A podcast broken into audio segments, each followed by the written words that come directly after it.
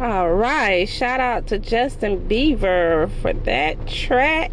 Honestly, okay. How about we do a, J, a Justin Bieber and a Jay Hollow versus?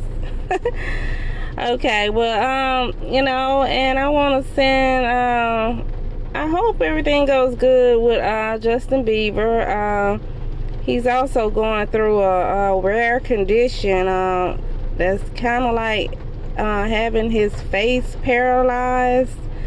Uh, something's going on with him. I know that much.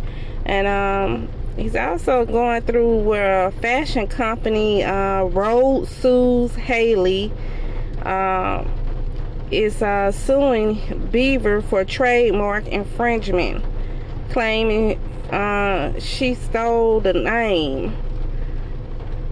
I guess he's saying that she stole the name, so she's suing him. But uh, all right.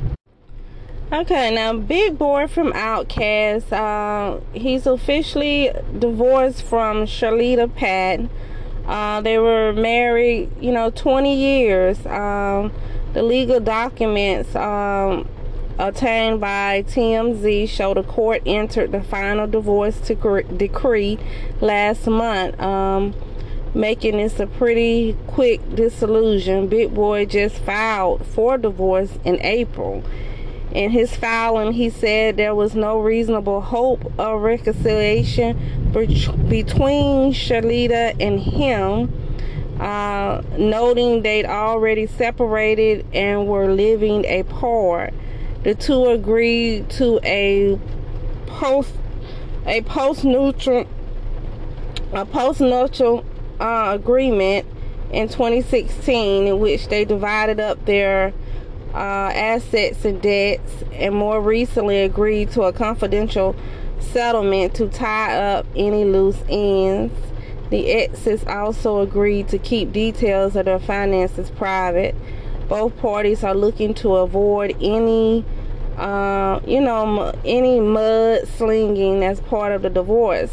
They agreed neither would make threats of of injuries, maltreating, molesting, harassing, harming, or abusing in any way, shape, or form.